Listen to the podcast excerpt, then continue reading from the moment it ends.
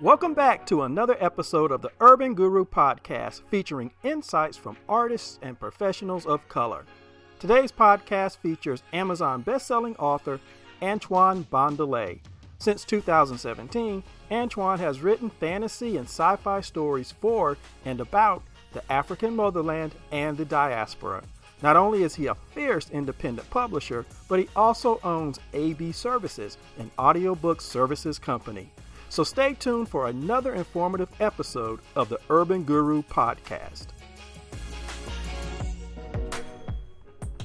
Today on the podcast, I'm happy to welcome Antoine Bandele. Hope I got yeah, that right. Antoine. Um, it's funny because I have a lot of different pronunciations. Because like Antoine could be Antoine, like the French do it, and then like uh, Bandele, Bandele. You know, it's weird. Oh wow! So you have the uh, it's a it's a perfect name, particularly for an author and a creator.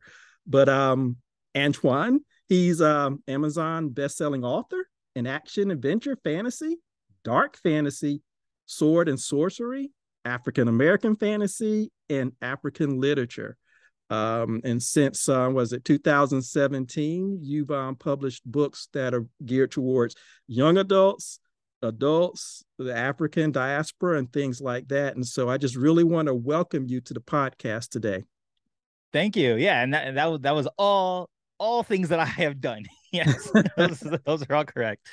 Yeah, and he's very very modest because he's also uh, he's a video editor. He's a sound engineer. Um, are you an actor? No, I. That's funny though. You mentioned that though. That's what I uh, initially was doing in middle school up until half of high school. Um, mm-hmm. I was in the performing arts and and and all that. But then I started. Oh, it was a mistake. So uh, during my guidance counselor time, they he's he put me he did not put me in a PE class and I wanted to get my PE requirement out of the way in my second year of high school because in mm-hmm. California you're only required to do 2 years of physical education which is really bad but mm. you know as a kid you're like oh yeah I don't have to do physical education so he didn't give me that uh, session and he put me into a film uh, class and mm-hmm. then from there I was like oh I actually like behind the scenes a whole lot more so then I started doing a lot of that mm-hmm. um a lot of the uh, tech stuff for performing arts, like the behind the scenes, uh, behind the stage kind of stuff. And then I started doing video editing and, and all that, mm-hmm. which turned into me becoming a YouTuber uh, when I mm-hmm. left high school. Um, and, and you know, and, and, applying that now to my audiobook engineering and publishing. Yes, and we are going to talk about all of that um, because, like I said, you're a multifaceted individual. And just a quick thing one of your series, the TJ Young series, is mm-hmm. been um option for adaptation. And we're yes, it, it is currently that. option. It is being written. I don't know if it's being written right now, but I know in in, in, in a few weeks the writer that is mm-hmm. attached is going to be announced. It's going to be a big blast out. Uh, I'm not sure when this is going to come out. Uh, we're recording this in early October, mm-hmm. um, so by the time this comes out, it probably would have already been announced. And um, this person who is writing it will be announced as well. Mm-hmm. So and and I, and I and I definitely want to talk more about that so you can explain to everybody because you do have that you at least have that much um on on your website that has been optioned. So I'm assuming it's the whole series has been optioned. Correct. Yes. Yeah. yeah there's, so, there's, a, there's a deal where the first book, if it does well, kind of a thing, you get more and more. But yeah, it, the whole series essentially has been optioned. Really, it's the the first book in particular mm-hmm. that's mm-hmm. like the focus. Obviously, I mean that's how Hollywood does it. They're like, all right, let's see how the first book go, or how the first adaptation goes, and then go from there. But yes, uh, there is an option for the first book and subsequent books to be there done as a series. Man, fantastic. And like I said, we are going to talk about we are, we are going to talk about that because I think that's absolutely awesome that that's happening. But I have a quick question for you. Put you on the spot. How many titles do you have published in all? Out, out of all the short stories, novellas, comics, novels that you have, how many do you have total out there? Total. Okay, let me hop on over to Amazon very quickly. and then I'll just like uh, list it off. So it's one, two, three, four, five, six, seven, eight, 9, 10, 11, 12, 13, 14, 15, 15 right now. And your writing career, at least from what you say, or since 2017, you've been publishing material. Obviously, you you probably written since you were from a young age. You probably always like to tell stories. Yeah, that was something my mom was mm-hmm. very good about. Uh, for me and my brother, um, she always encouraged our creativity because she herself was a, a, very creative person as well. Mm-hmm. Well, tell, tell us a little bit about that. I mean, what's your first experience that you remember with um, writing or drawing, whatever you want you want to talk about?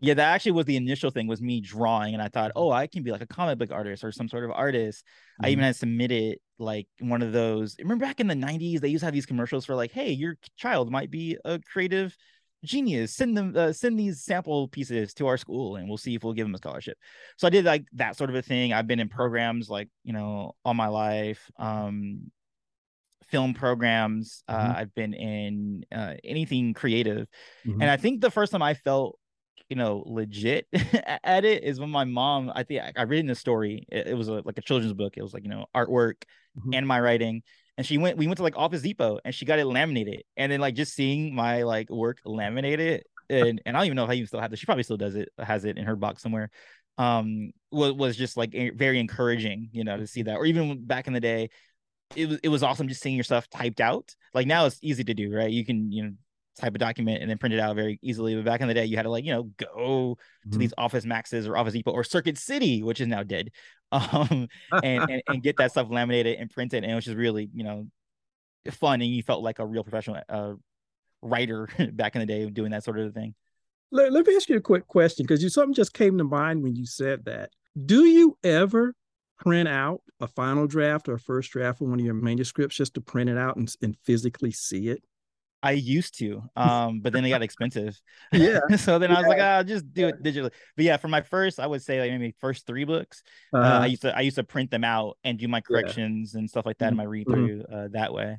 Um, yeah. now another way you can do it is just by going to Amazon's uh, KDP print. Uh, KDP standing for Kindle Direct Publishing, which is what a lot of independent publishers mm-hmm. use. Mm-hmm. Um, and you can just get a book that way too. Like that's a really good good way. Like all my mm-hmm. proofreaders, they actually proof on a printed book in the way that it will look like when it's mm-hmm. going to be published and when it's out to the public. Mm-hmm. So that's an interesting question. And again, we're gonna we're gonna get to some more in, depth questions. But you just mentioned indie as, as opposed to traditional.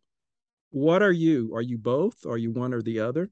Uh, I am indie and I'm aggressively indie. Uh, I mean, case in point, like this thing that's going on with the movie option, 100% mm-hmm. percent of that going to me, not going through a middleman of a traditional publisher or, you know, some sort of subsidiary of, of some sort. Mm-hmm. Um, and I felt like I developed that because of my time with YouTube and being a YouTuber and being my own entrepreneur and making my own successes mm-hmm. versus mm-hmm. going the traditional route of even with a YouTube. There's sometimes uh, YouTubers who will go with what is called a multi-channel network, which is mm-hmm. like kind of like a publisher, but in, in the YouTube world. And I never want to do that either. I just want to do everything myself. And and with the idea that you know profits on the back end, yes, it might be might take me more time to mm-hmm. market mm-hmm. or maybe take me more time to um, produce the content um, but the reward reward at the end of it is much greater mm-hmm, mm-hmm. and one of the things that um, in addition to just the quality of the writing is just i loved your covers your yeah covers i'm, I'm huge on that. Oh, and great they're so engrossing it's not just the character it's like it's drawing you into the world that you're talking about and so that that's really fantastic so and yeah even a point on that about being indie because i know sometimes people use the word self-published and i don't use that word mm-hmm. often mm-hmm. Because i'm not self-published i am definitely indie published and the difference the key difference between that is that like you mentioned my covers right i don't mm-hmm. do any of my own covers you know i go out and hire professionals to do that in the same way that i don't edit my own books i mm-hmm. hire professionals to edit my books. You know, when I do all my audiobooks, I don't do it myself. I go out and I get actors to do that. So I'm still very much doing the same thing a traditional publisher would be doing. I'm hiring these same people who work for these traditional publishers. I just give them, you know, their their their pay directly. Um, and again, like I said before, yeah, that's a little bit harder on the front end because you have to, you know, make that investment. But again, the back end, very, very important. I can attest to everything he's saying, folks, because I have worked with him on my first audiobook and I'm going to do my my second one with him. And he is absolutely right. He hires top-notch um, narrators, uh, voiceover um, actors, really. and so what you're doing, and I think it's interesting that we apply indie to it. And like you said, sometimes people misconstrue that with self-publishing but you're doing everything that a regular publisher does like you said the covers the the the editors the proofreaders the content editors well all that stuff by every right you are a publisher maybe we should use a different term instead of indie independent maybe just a small publisher or something yeah or, or something publisher. a small press or something yeah because when you go back i was just um i was just reading something where they were talking about these guys that set up like the the League of Nine or something like that, mm-hmm. the Boston Tea Party. That's what it was, and the group of men who set it up. And they most of them were, were they were called publishers, but when you look at what they were publishing, they were small publishers. Today we would try to call them indie, but back then they, they were legit publishers, even if it was just publishing something that was just went out in their local community. They were called publishers. And so I I really think you you really reckon I'm, I'm glad you made that distinction between self and indie and maybe small or just one day we're just calling publishers or just publishers yeah yeah yeah nice nice. Just going back just a little bit so you were really inspired by your your your parents um they really supported your your creative endeavors and things like that and so you started out with the drawing so what really got you um, going with the writing aspect of it? I know you still do all those things and i love how with, with some of your series it can be a novella it can be a short story it can be a comic you mm-hmm, know right. all these and maybe maybe that does that come did that lead you into majoring in multimedia? Yeah in university at that time that was like a big thing to, was to be a jack of all trades. Like mm-hmm. mm-hmm. before, mm-hmm. when you go to like those sort of schools, it's like, oh, you're going to be a director, you're going to be a cinematographer, are you going to mm-hmm. be a writer? Like, you know, mm-hmm. like it was like, what what is your lane? You know. And then when I was uh, going to school around 2008, 2012 time period, um, multimedia, if I'm not mistaken, at uh, Cal State Northridge, which is where I, I attended. Uh, was a newer or a new-ish uh, major that was within the media um, sub school. I don't know how you would say it because you know the, the, major. I would say. Mm-hmm. Um, they were advising kids like the, uh, my uh, counselor um, for college she was like hey you know what, what do you want to do? You know ask me these questions. She's like hmm, you know it sounds like there's a lot there. Why not go the multimedia route which is where you learn everything? So you get a little bit of the writing you get a little bit of the photoshop a little bit of the avid or premiere or final cut pro you know that kind of stuff. So that when you're out in the world and you'll see that a lot too even in professional settings mm-hmm. um, particularly in the film industry they want people who do multiple things. Like they're mm-hmm. like oh are you an editor? Oh cool. Can you also do visual effects? You know it's not just one skill set anymore. It's like, hey, can you do multiple things? And that makes you more valuable within those spaces. Yeah, that's really interesting to know because I came through college just a little bit um, earlier than that. um, but when I went out into the work work world, um, I would also often land jobs that were multimedia jobs, like multimedia specialists and stuff like that. And you're exactly right. Um, you did everything from producing directing stuff, uh, right? Certainly scripting, um, visual effects, editing, um, all that. You basically did everything, and so my my first work experience was doing something like that. Um, you did everything, so it was it's really it's really cool to see that at, at one time they actually decided to you could actually pursue a degree like that because it really did make more sense in the way the world was changing with the advent of the technology and, and, and companies using technology to do all these types of things at a more affordable price too, because you didn't have to pay, you know, huge sums to be able to do things. So it's interesting. It's interesting. especially during that time too, because the turn of the the, the 2010s mm-hmm. um, was a lot of new media. You know, you had like Netflix, you know, coming up. You had YouTube really popping off, Twitch for streaming. So all that stuff was very timely. I I would say for all all the stuff that I learned at that time. What do you think about the term transmedia? And I think you know what I mean when I say transmedia, because some people are now confusing it.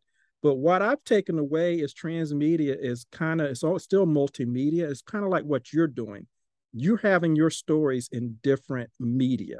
You might have a comic book, you might have a book. Now you might have an audio book. You might even do a video on YouTube.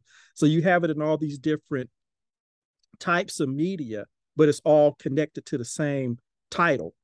The strongest thing that I think authors need to recognize mm-hmm. is that when they create IP, when they're creating a book, mm-hmm. it's it can be way more than just that book you know like even thinking about audio like audio is really its own thing too like it has its own separate audience uh separate thing that it is but you also can you know have that be adapted you also can do a comic book there's a um uh an author friend i have who created a dungeons and dragon campaign guide based on his sci-fi novel which you totally can because you you do a bunch of world building when you're writing mm-hmm. your story so hey remap that to mm-hmm. a campaign guide and there's people out there who love playing you know these dungeons and dragons games you apply it like there's so much you can do with mm-hmm. just the single story that you might produce mm-hmm. so let's just go with that for a second so one of the things that i i want to do with the with the podcast is to help those people that are out there those indie creatives creators particularly writers in, um is maybe give them some helpful tips and, and things like that to help them over the hump of finishing their things, their stories, their ideas, but also getting them out there. Would you? Uh, it sounds like you would suggest this, but are you suggesting that that somebody from the very start consider all the different options that you have for your story for your IP?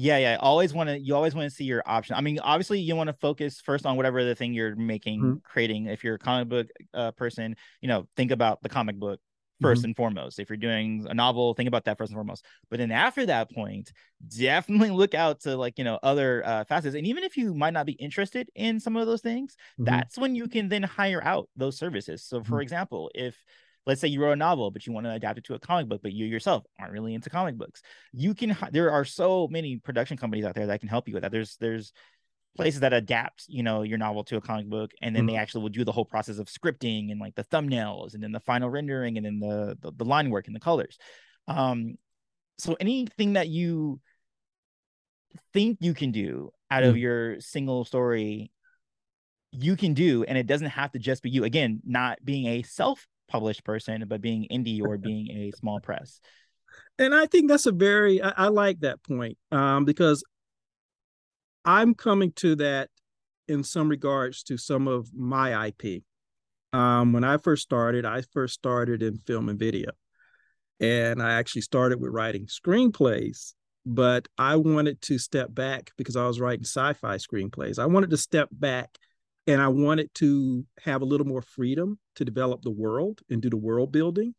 Um, but now I'm to the point where I want to come back to the adaptations. One of the things that you just said is something that finally occurred to me. Yes, I know how to write a screenplay. Do I necessarily have to write it? you know, can I get right. somebody else to do it? you know, and save myself the headache. You know, and that's one of the, that's one of the places where I'm coming to, and I and I appreciate that that point. You don't have to, even if you have a, a facility or you understand it, maybe your understanding it can help you if you go hire somebody because now you know how to talk to them. Exactly. Yeah, it's very much the case. Question for you, and it's probably uh, probably one. It's a simple one, but I I get it all the time, and I'm sure you do. Where do your ideas come from? And I know creative people hate that I mean, they come from everywhere, you know, like just playing uh-huh. it, and it can be like the most simplest thing. Like I could like play a video game, mm-hmm. I'm like on a virtual date with like a, two characters, right, in the whatever mm-hmm. the video game might be, and that that little thing will spark off. Oh, that's I had trouble with this scene in this, you know, work I'm using. Let me apply that. Or, you know, you're watching a movie or something. And that, that's the, the thing too, I think, with creators, making sure that you are an active participant in the media you consume. Like definitely being a creative or a writer or director, whatever it might be, you kind of ruin um the the cinematic experience or like the novel experience sometimes because you have to always be applying that. Like it's hard to turn off and just be like, I just gotta be a fan and not think about anything, right? But you kind of have if you want to be a professional if you want to do this you know at a high level you definitely have to be an active participant in what you're viewing so anytime i'm at him i know my my uh, partner gets really mad at me whenever i'm in the theater and i like pull out my phone because i'm watching a movie in the theater i'm like oh that's a great idea and like you know pull it out on my phone and like write it in my notes uh, sometimes because like you know i'm yeah. i have to be an active thinker of that and that's how you know you develop these ideas and make sure that they feel very well rounded when you mm-hmm. are you know getting sitting down and actually crafting the story I'm I'm the same way. uh, I I have done that when I've gone to the movies with, with with people, and it's like I you have to you have to turn it off to a certain degree but i'm still i'm still that way and I, it was so bad with me uh, one time. I recently went to see a movie and and something happened up on the screen and i immediately reached for the control to pause it. Like, oh wait it's wait like, it's like oops. It's like oh okay let me let me let me remember that. Normally i'll, I'll try to wait until i get out of, of a movie but i, I do the same thing and, and you're right. Um, ideas or in, in what you were saying maybe you have an issue with something that you are working on and you take your mind off of it and you go and watch something else and then you might see something and it's like oh wow. That happens to me all the time too. It it, it really does. I think it's part of the, the the creative process.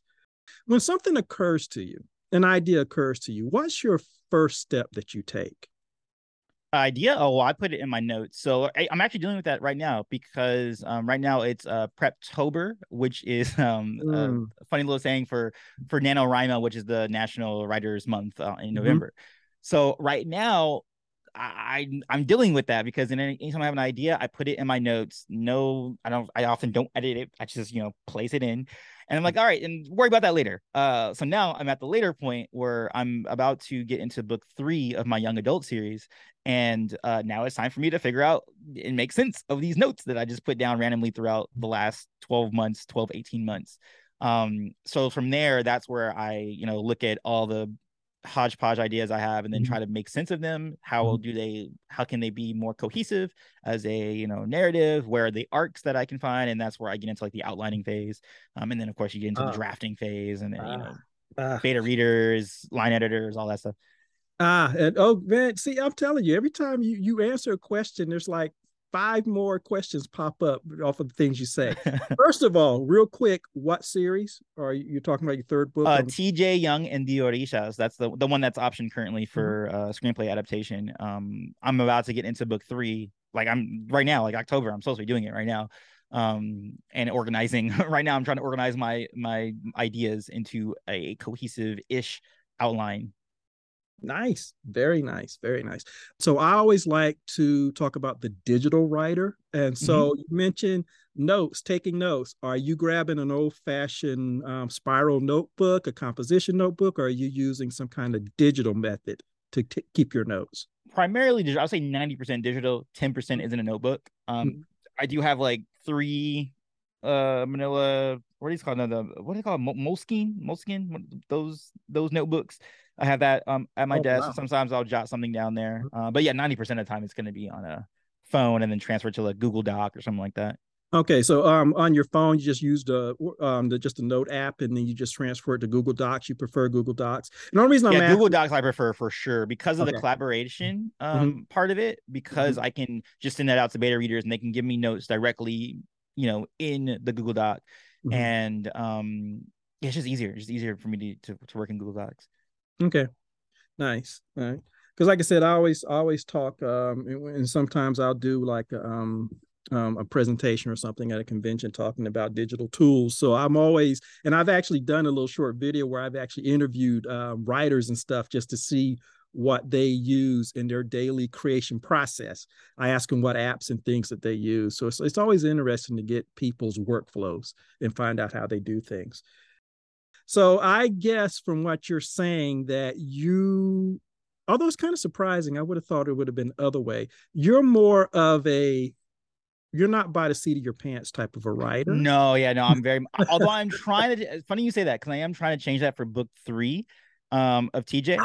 Uh, is because sometimes when you are an architect, which is what I am usually, I usually, you know, thoroughly, thoroughly outline my stories um, you know, naturally your characters want to do other things. And you're like, no, but this is the outline and I spent, you know, a month on. And then so I, I wanted to like take away that disappointment a little bit by I'm still going to outline, but I'm just mm-hmm. not going to be mm-hmm. as detailed with my okay. outlines to, okay. to let it so that if I do change something, I'm not so like, oh no, like what am I gonna do? You know, kind of so now I'm doing a more a scaled back mm-hmm. um, outline so that I can be more freeform uh, with the way I, I, I write the story. No, no, I, I love that because I'm I'm the same way. Um, and when I would teach um a, a writing class, I, I, used to teach a screenwriting class, and um, I would every time I mentioned something about do, doing any type of outlining, people would freak out and probably think that I was talking about what you probably initially did, where it's super super detailed. It's like no, for me, even with my books, it's just for each chapter, it's like two or three lines.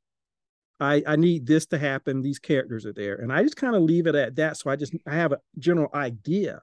Yeah, of, and I think that's what I want to do now too. Yeah. And also it's it's more freeing. Uh because I feel like some of my Definitely. best scenes are mm-hmm. the ones that you're like, oh, I just went left when I was supposed to go right, and those are like the most exciting because well, yeah. you yourself, the writer, are engaged because you're like, well, I'm not, I'm not actually sure how this scene's going to end. Versus if you are Thank a plotter, you you're like, oh, I know exactly how this is going to end. So you kind of lose that drive of of you know the want. well, I have to I have to ask you this question because um I remember a friend of mine, you know, one of the most popular writing books is Stephen King's On Writing, and it's not even about the mechanics of writing. It's more no, not really. The philosophy of it. yeah. Um, and it was after reading that that I finally sat down and started writing my first words. And I'm gonna ask you about NaNoWriMo. Don't let me forget that. Mm-hmm. Um, but the thing about it, and this is what I tell people, it's like because when we talk, I talk to other writers and stuff, if I start on a novel or a short story or a novella, I'm good at going all the way to the end and finishing that draft.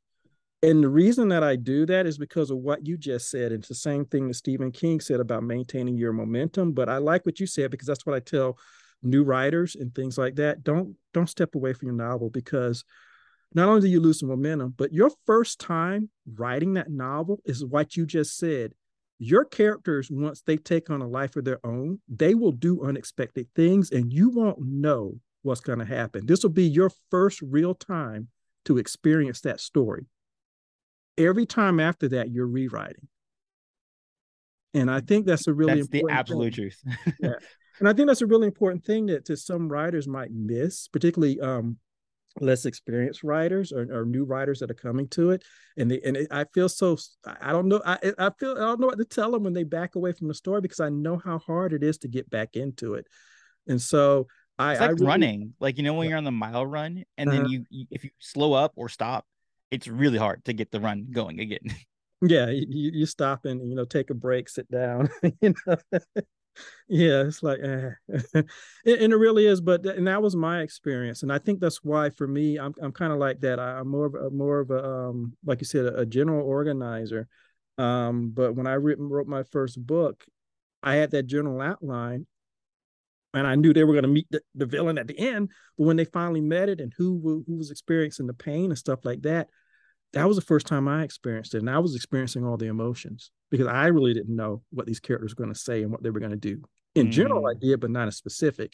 And when I ended that, it was like, wow, I just walked away from all these people that I've known for the last 30 days.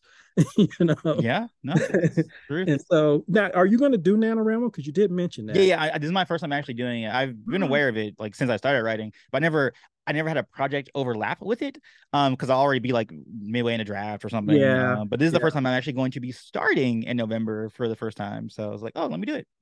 I I I did it, and ironically, uh, the first two books I did three years in a row, and the first two books I did, uh, first of all, I I I took a book that I actually or a screenplay. I took an outline for a screenplay and, and adapted into a book, so that every day I sat down, I knew supposedly what I was supposed to write. Um, those two books, ironically, are in a series I haven't even released yet. oh my god, that that that's how I go sometimes with that. but but yeah, but no, I, I really I really like that. You'll enjoy it, and you won't. I'm sure you won't have a problem with it. I always encourage, particularly newer writers, to do it. The ones that aren't sure if they can like crank out at least a novel length piece of work um try it there's all kinds of supports that they have now when they first started they didn't have near as much stuff as they have now Right. So, yeah. You have an audiobook service. Tell us a little bit about that and how you got started with doing your audiobook service. So I started it because, well, initially when I was doing my first novels, um, I just naturally was like, well, hey, I'm in multimedia, I'm a YouTuber, I'm in this space already. Mm-hmm. Let me just do the audiobooks. And also, I should say too that I used to work at Apple Retail um, in Los Angeles. And if you work anywhere like a retail or like a restaurant, um, like Los Angeles, New York, or any like the big cities, you're always going to be interacting with a lot of actors. So well, after leaving there, and I, I, knew a bunch of people, I was like, hey, just come on in and like help me record my audio. And then eventually, I had a co-authorship with another author who um, did fantasy as well. And I, naturally, I did my audiobook like I always do. And so I said, or no, he said, who who did or he asked me who did your audio? And i was like oh that was me. You know i just got one of my actor friends that i know uh, from a place i used to work and i did it. He's like oh man you should probably be doing this as a service. And then then i actually like took him up. At first i was like i don't think anyone's gonna like actually want me to pay me for what i do. But then i was very wrong about that and and now i'm here doing it full time uh, with audiobook engineering and, and publishing and when did you start it up? Uh, uh I'm sorry. Oh, in 2018 is when I think I started doing it for other people. Um, so you did it for yourself. So you did your own audio? Yeah, I just did my own stuff. Yeah. That's the one thing I'm actually self-published on is audio in the terms of um the editing process, not the uh, narration itself. But yeah, that that's like the one thing in this entire process that I can say is actually self-published. We want audiobooks. Mm-hmm. And the, the editing process of it the editing yeah not the narration because narration i just get a i get a, uh, mm-hmm. narrator to, to come in mm-hmm. and do mm-hmm. that mm-hmm. and again uh folks um i recently just completed mine and I absolutely love it and i'm i'm coming back to do the next one um but it, it was it was a really good experience and so yeah i remember the the, the bad old days of if you drove down like interstate 95 up or down interstate 95 you could stop at, at a at a convenience store or, or um, gas station and you could rent an audio tape or a CD that you can play in your car and you and yeah switch them out. Yeah, CD one is over. Please insert CD two. and then you get you go drive 300 miles and you turn them back in. I've always loved audiobooks. I've always not, one one thing for me is I, I came up to DC to go to um, grad, graduate film school, so I always hop in my car every weekend and drive all the way back home to Georgia. So it was a long haul for me, and XM radio wasn't available then. So I got tired of listening to my music on my CD. So I I've always loved audiobooks. I've always loved the potential of them. Um, I particularly loved them when they mixed in any sound effects and music. Um, I think some of the ones that that really blew me away before other people started doing it was the Star Wars. Yep, that me too. That was my first like even being aware of mm-hmm. um audiobooks. Not even with Harry Potter, because I know with Harry Potter I read through them as a child, mm-hmm. but it was Star Wars books. Yes. I think it was one of my buddies. I think it was the Darth Bane trilogy in particular. Ooh. And he's Ooh. like, "Hey, like there's an audiobook and it has like the lightsaber sounds and the blasters and the starfighters. I was like, oh my god, I have to. And then yeah, it's like listening to a movie. And I thought all audiobooks were like that. and no. I realized I was so wrong. I was like, oh wait, no, that's not the standard for audiobooks. No, it's not. No, it's not. But I always always had people's like, well, I always I read a book. It's like, yeah, I read a book too, but I can also listen to a book. And when you're stuck in traffic or when you're commuting traffic, it's nice sometimes. Yeah. Um, so taking a jog or whatever. Just talk a little bit about about the audio, how important you think audiobooks are. Oh, that is it's almost the point where I actually prioritize mm-hmm. my audio above all else. Uh, there's mm-hmm. even some authors now that actually do audio first, where they'll put their audiobook out first before the print or ebook version is even released. Mm-hmm. Um, and yeah, it's a, it's a hugely important thing, especially since the pandemic. Uh, it's mm-hmm. it's seen a huge mm-hmm. uptick because people were home, not doing anything, and they're like, hey, audiobooks. Especially now, I think people are starting to realize too that um, libraries carry audiobooks, and I'm not talking mm-hmm. about um, going, you know, physically to a, a, library and then you know checking it out, like the, the CDs and the cassettes and things like that but no, like an app. You can literally I have right mm. now, I think like four audiobooks on my app called Libby. Uh also you can use Overdrive. There's a few there's a few out there. Overdrive, uh, yes. Mm-hmm. Mm-hmm. Uh, and like I said before, I'm listening to 48 hours or 40, uh, 48 uh, laws of power. Uh, mm-hmm. I have the new, uh, what was the, the autobiography? Uh, I'm glad my mom died. Like I have all of these literally on my phone right now through the Los Angeles Public Library. Yes. Uh-huh. And, and I, and I must say that I tend, even though I'm a, um, you know, I'm I'm a fiction writer, um, I tend to listen to nonfiction the most on audiobooks. But let me find a series that I like, and there's no problem for me getting both the physical and the um, audiobook versions of them. I feel uh, like I'm uh, very similar because with nonfiction, always I think I'll always do audio and it's easy to follow on, on audio. Yes, uh-huh, but with uh-huh. a fantasy work or sci-fi, like I have to at least read the first book or at least the first half of a mm-hmm. book just to like figure out like okay, what's the person's name, like what, how's all you know before I can listen to it in audio. But you know, and you mentioned a, a, a very interesting thing because working with you, it occurred to me because I have the fourth book in my YA series that's coming out. Fingers crossed soon. it's, it's, it's off to the to, to the final editor. Um, and it occurred to me, man, I would actually almost rather produce the audio book first. yeah. And that even for me, even in my production like schedule, uh, my audiobook production kind of serves as like my last proofread because even sometimes when you hear someone read it out loud, you're like, "Ooh, wait, that's not actually how I will want it to be, or that's not what I was after." Um, mm-hmm. so I end mm-hmm. up like changing something because you know I work directly with a narrator in the booth, so sometimes I'll be rewriting the story like as they're going through. Mm-hmm. And I must confess that was one of the things I was thinking about. Is just it's another, it's another one of those checks. And you know, it's interesting that you mentioned that because with tr- traditional publishing, before they went through all the consolidations and, and got rid of fired a whole bunch of editors who are now out offering editing services. Yep, and that's one of my uh my editor for the majority of my books. Mm-hmm. Um, she was once a traditional uh publishing editor, uh, mm-hmm. and now she's doing it on her own, and she's making bank because she's doing yeah. it on her own terms, you know, and in her own schedule. Yeah, and and and even, like I said, even before they had that shakedown and and and and the um you know getting rid of all these people, you typically had, I think, uppers of maybe five different people who were default, you know, proofreaders, you know, the typesetter, you know, all of that, all of those things. So it's like um now that you're indie, you you have the all these people, but like you just said, even sitting down and getting your audio done and deciding which one you're going to put out first, that's just another line. And you're absolutely right. Um, hearing things and, and you know because I, I just worked with you on one you hear something and you, there's an itch to change it you know? especially when it's like older work too you're like oh uh.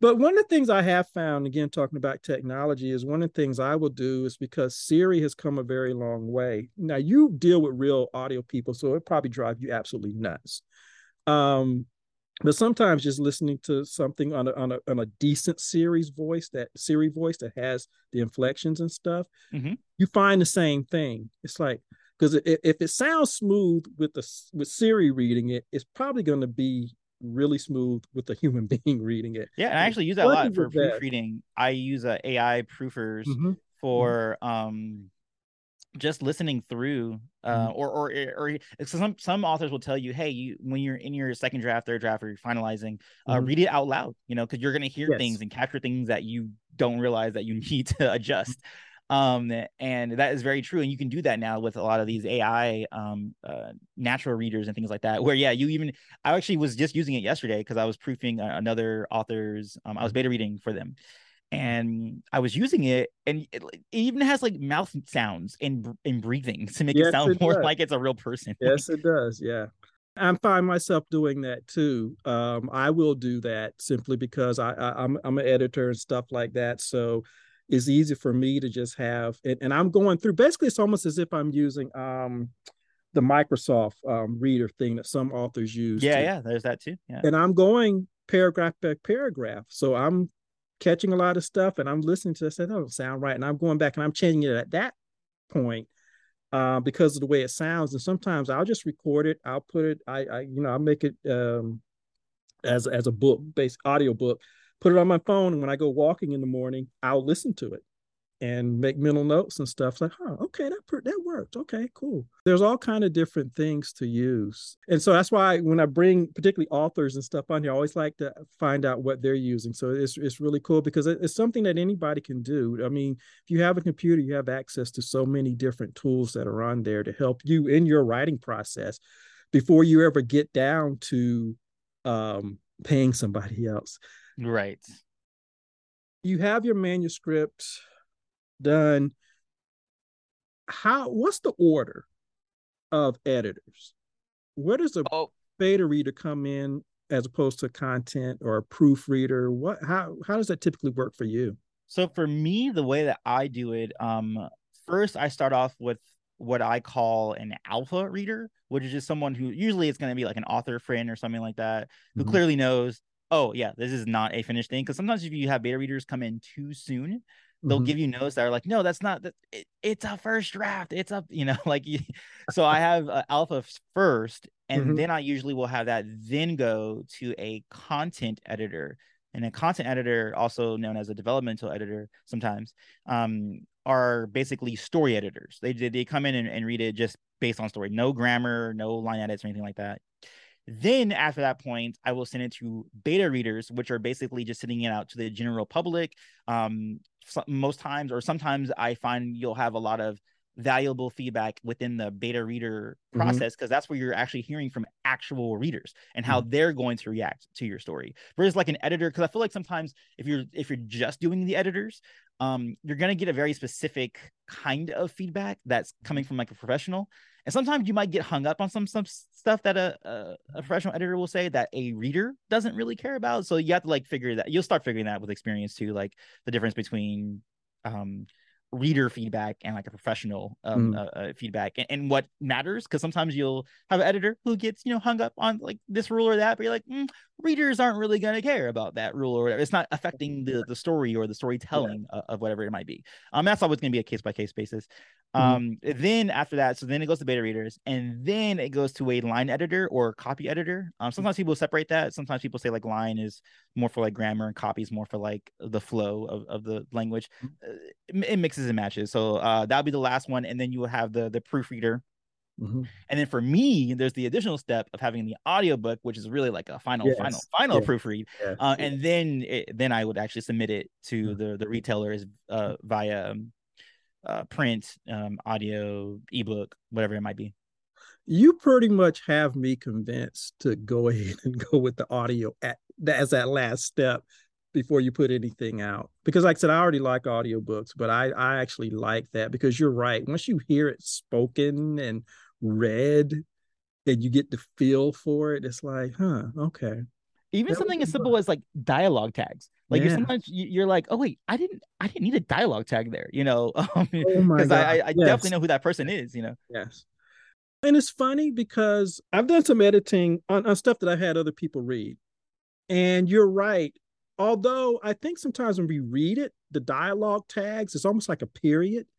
We kind of skim over it, you know, but when you're listening to it, you can really tell when it interrupts the flow of what's going on. And I found myself, t- like you said, I found myself taking some of those things out mm-hmm. uh, because they're, they're not needed. Um, and the question is, if I did the audiobook early, would I take those out of the of the manuscript before it went out, or would I leave them in? That's an interesting question. Your TJ Young series was optioned for adaptation. Correct. Option just means that you are you gave a producer the rights to adapt your work. Um, oh, okay. authors do get paid out for that. Um, sometimes authors make careers literally just off of that, just on having their stuff optioned all the time. That's what J- George R. R. Martin. That's how he uh, paid off a lot of his debts um, in the '80s and stuff like that. Um, before he uh, went and, and wrote a Song of Ice and Fire. Uh, that just a lot of his short stories and novels were just optioned all the time, not not produced into anything. You know, he didn't have anything produced until um, uh, Game of Thrones came out on HBO. Mm-hmm. But uh, that option, you know, you, you still get money because basically you're saying here isn't the amount of money that says you're allowed to for this time uh, a year 18 months whatever the terms are um, to basically pitch this around or attach people to the project and, and that sort of thing so right now currently tj is in that period where mm-hmm. it is option for adaptation. Um, a writer was hired writing it right now or soon. I'm not sure again i don't know when this comes out but probably when this comes out writing it right mm-hmm. now um, which i'm really excited for. I kind of want to see how you know a writer will adapt it um uh, for the big screen and stuff like that. Um and then at that point the producer writer and then if you can and, and at that time uh, attach any actors um you would take that and present that to the studios. And from that point it's up to the studio to say yay or nay um and then the process recycles uh, just like that okay and so okay and, and i was going to ask but you do say a motion picture I personally would prefer it as a television series because uh, I just like television, you know. Um, but right now, the producer is trying to. Uh, uh, oh, he's working it as a, a motion picture a movie. Uh, with all the things that you have uh, um, in your in your catalog, what are you working on next? I know you mentioned the third book of, of the series. Mm-hmm. What what else do you have coming up for yourself? Uh, so it'd be that it'd be TJ Young and the Orishas book three, uh, The Hero's Equinox. Uh, I am also working on an in between novelette, which takes place between book two and three, called An Axe for a Hammer, which uh, depicts both Shango and Thor. A lot of people are familiar with Thor, obviously, mm-hmm. Uh, as the Norse god of lightning. Less people familiar with Shango, who is the Yoruba um, Ifa faith system lightning deity. Mm-hmm. Um, so it's a little, it's a cool little story with those two. Um, and I'm also working on something called Tales from the Other Worlds, which is an, an anthology that I'm working with with several other authors, which is due out in February. Oh, and that's the thing too. I always uh publish during like black focused um uh dates. So february uh, is usually when you'll see a release from me. Uh mm-hmm. juneteenth you'll always see a release from me on juneteenth uh and now october for um mm-hmm. black speculative fiction month. Um you'll always see the, those three months are always when you'll see something from me. Nice nice nice. Really quick question. You do mention the um african folklore mythology has that always been an interest for you or is that something that happened developed later in life as you became conscious of it? Um, why did you choose to focus on african folklore mythology? Uh it, i would say it was somewhat recent in that and i think in 2015 i was watching uh the ending of one of the seasons of game of thrones. And literally i didn't even expect to like write myself. I mean I, I was already writing creative or whatever but i didn't really think oh i'm gonna write a book um it was more of oh i was looking for a book that did not exist and i was like oh is there like an african game of thrones and then i looked it up um, and that's how i found you know a lot of great authors like i found uh nnedi okorafor and mm-hmm. like you know Witch and um a lagoon and, and, a bunch of other ones that she did and uh N.K. Jemisin's the fifth mm-hmm. season mm-hmm. um which i liked but none of them were exactly you know the book mm-hmm. i was i was looking for so then i mean I, apparently this is very um common among writers, but I just did the thing that most writers do, and that's oh, I wrote the book that I wanted to read, and that's how I started doing it. I just mm-hmm. literally was like, I want to read this book specifically. Oh, it doesn't exist. Okay, I guess I'll write it. Yeah, and and, and that's that's you're right. That's a common is, inspiration. I also think for creatives, that's our solutions to so many things. When you look at our long history in this country, we've that's always been our our route. Um, we didn't see comic books that reflected us, we went and made comic books. I mean, there I forget what the guy's name is. I have to find this, but he has this incredible um, history of black comic book creators that goes all the way back to like the 1920s or 30s. Oh shoot. And every 20 or so years, it's like we shake ourselves up and we start doing it again. So, right. you know, so I think we've always have, have been like that, particularly when you don't see certain aspects or certain things um, portrayed. You go and you create your authentic characters. you create your stories. I mean, I'm doing the same thing. So um, yeah. Since the even before the pandemic, but certainly since the pandemic, a lot of people are trying something different. They're indulging in the dreams they've always had. Mm-hmm. It's like a now or never type thing. And I think there's a younger generation that's opted out, you know, of of trying to work for a company for 30 years for a pension. Mm, yes. Um, so what advice would you give to these writers who have ideas? They might have even started on a book and might have stopped or whatever. What advice would you give to writers or potential writers, people who are thinking about it, who are dusting something off, so to speak? What advice would you give to them? Put yourself around people that mm-hmm. you want to be like. So it's really, really important, like your social cir- circle, uh, mm-hmm. your work circle. Um, it's very true. I forget who said it. There was some famous philosopher. Somebody says like you're like you're basically the average of the 150 people you know in your life or something like that, right? So it's really important that those 150 people you put in your life are people who you want to be or, or, or, goals that you want to uh, seek out. So, like, for example, a writer, right? Mm-hmm. Put yourself in a writing community. Uh, get yourself some writer friends. Uh, get some accountability partners. Get some editor friends that you should you you know. Um, swap stories with each other, uh, motivate each other. Say like, "Hey, what's going? On i hear you were doing a book, but I I haven't heard anything in like two months. What's up? You know, you you need those people in your life. Um, if you want to succeed. And that's with anything in life. Like even if you don't be, if you want to be like a carpenter or whatever, you need like carpenter friends. You know, if you want to get into business overseas, mm-hmm. then you got to have friends who are doing that, people who are into stocks and stuff like that. Mm-hmm. You know, you just have to make sure that your friend group, your work group, um, are all going in the same direction that you are going. Thank you, because that that is a very important thing. Um, because when you are around those people, like you say, even if it's an unspoken accountability, it's just the fact that the vibe, you know, being around those people, seeing what they're doing and being inspired and seeing that it's doable, you know. Well, thank you, Antoine, for being on my podcast. I really enjoyed this. Um, and hopefully we can have you back. Particularly, I would definitely like to talk to you if you get um, the next good piece of news about your adaptation. Oh yeah, for sure. Yeah, I'm hopefully I won't make it so that no one knows about. It. Like the second I get the green light, because I even when I knew that this writer, particular writer, is writing the the adaptation, I was like, "Am I allowed to say this?" He's like, "No, no you have to hold off, hold off." And I was like, "Okay, okay." the second he says I'm allowed, don't people are gonna be annoyed with how much I'm going to be mentioning it. So don't worry, don't worry, you guys will know. oh, good, cool, cool. Well, thank you once again for coming on the podcast. Thank you for listening to another edition of the Urban Guru podcast. And of course, you can always find us on iTunes. Just search for Urban Guru and you'll find our podcast listed. You can also listen to this podcast on SoundCloud. Just search for Urban Guru Podcast and you'll be able to find it there too. Thank you again for listening. And remember, no matter whatever your creative endeavor is, always push forward because every step that you take along that path will lead you to your ultimate destination. So I'll see you next time.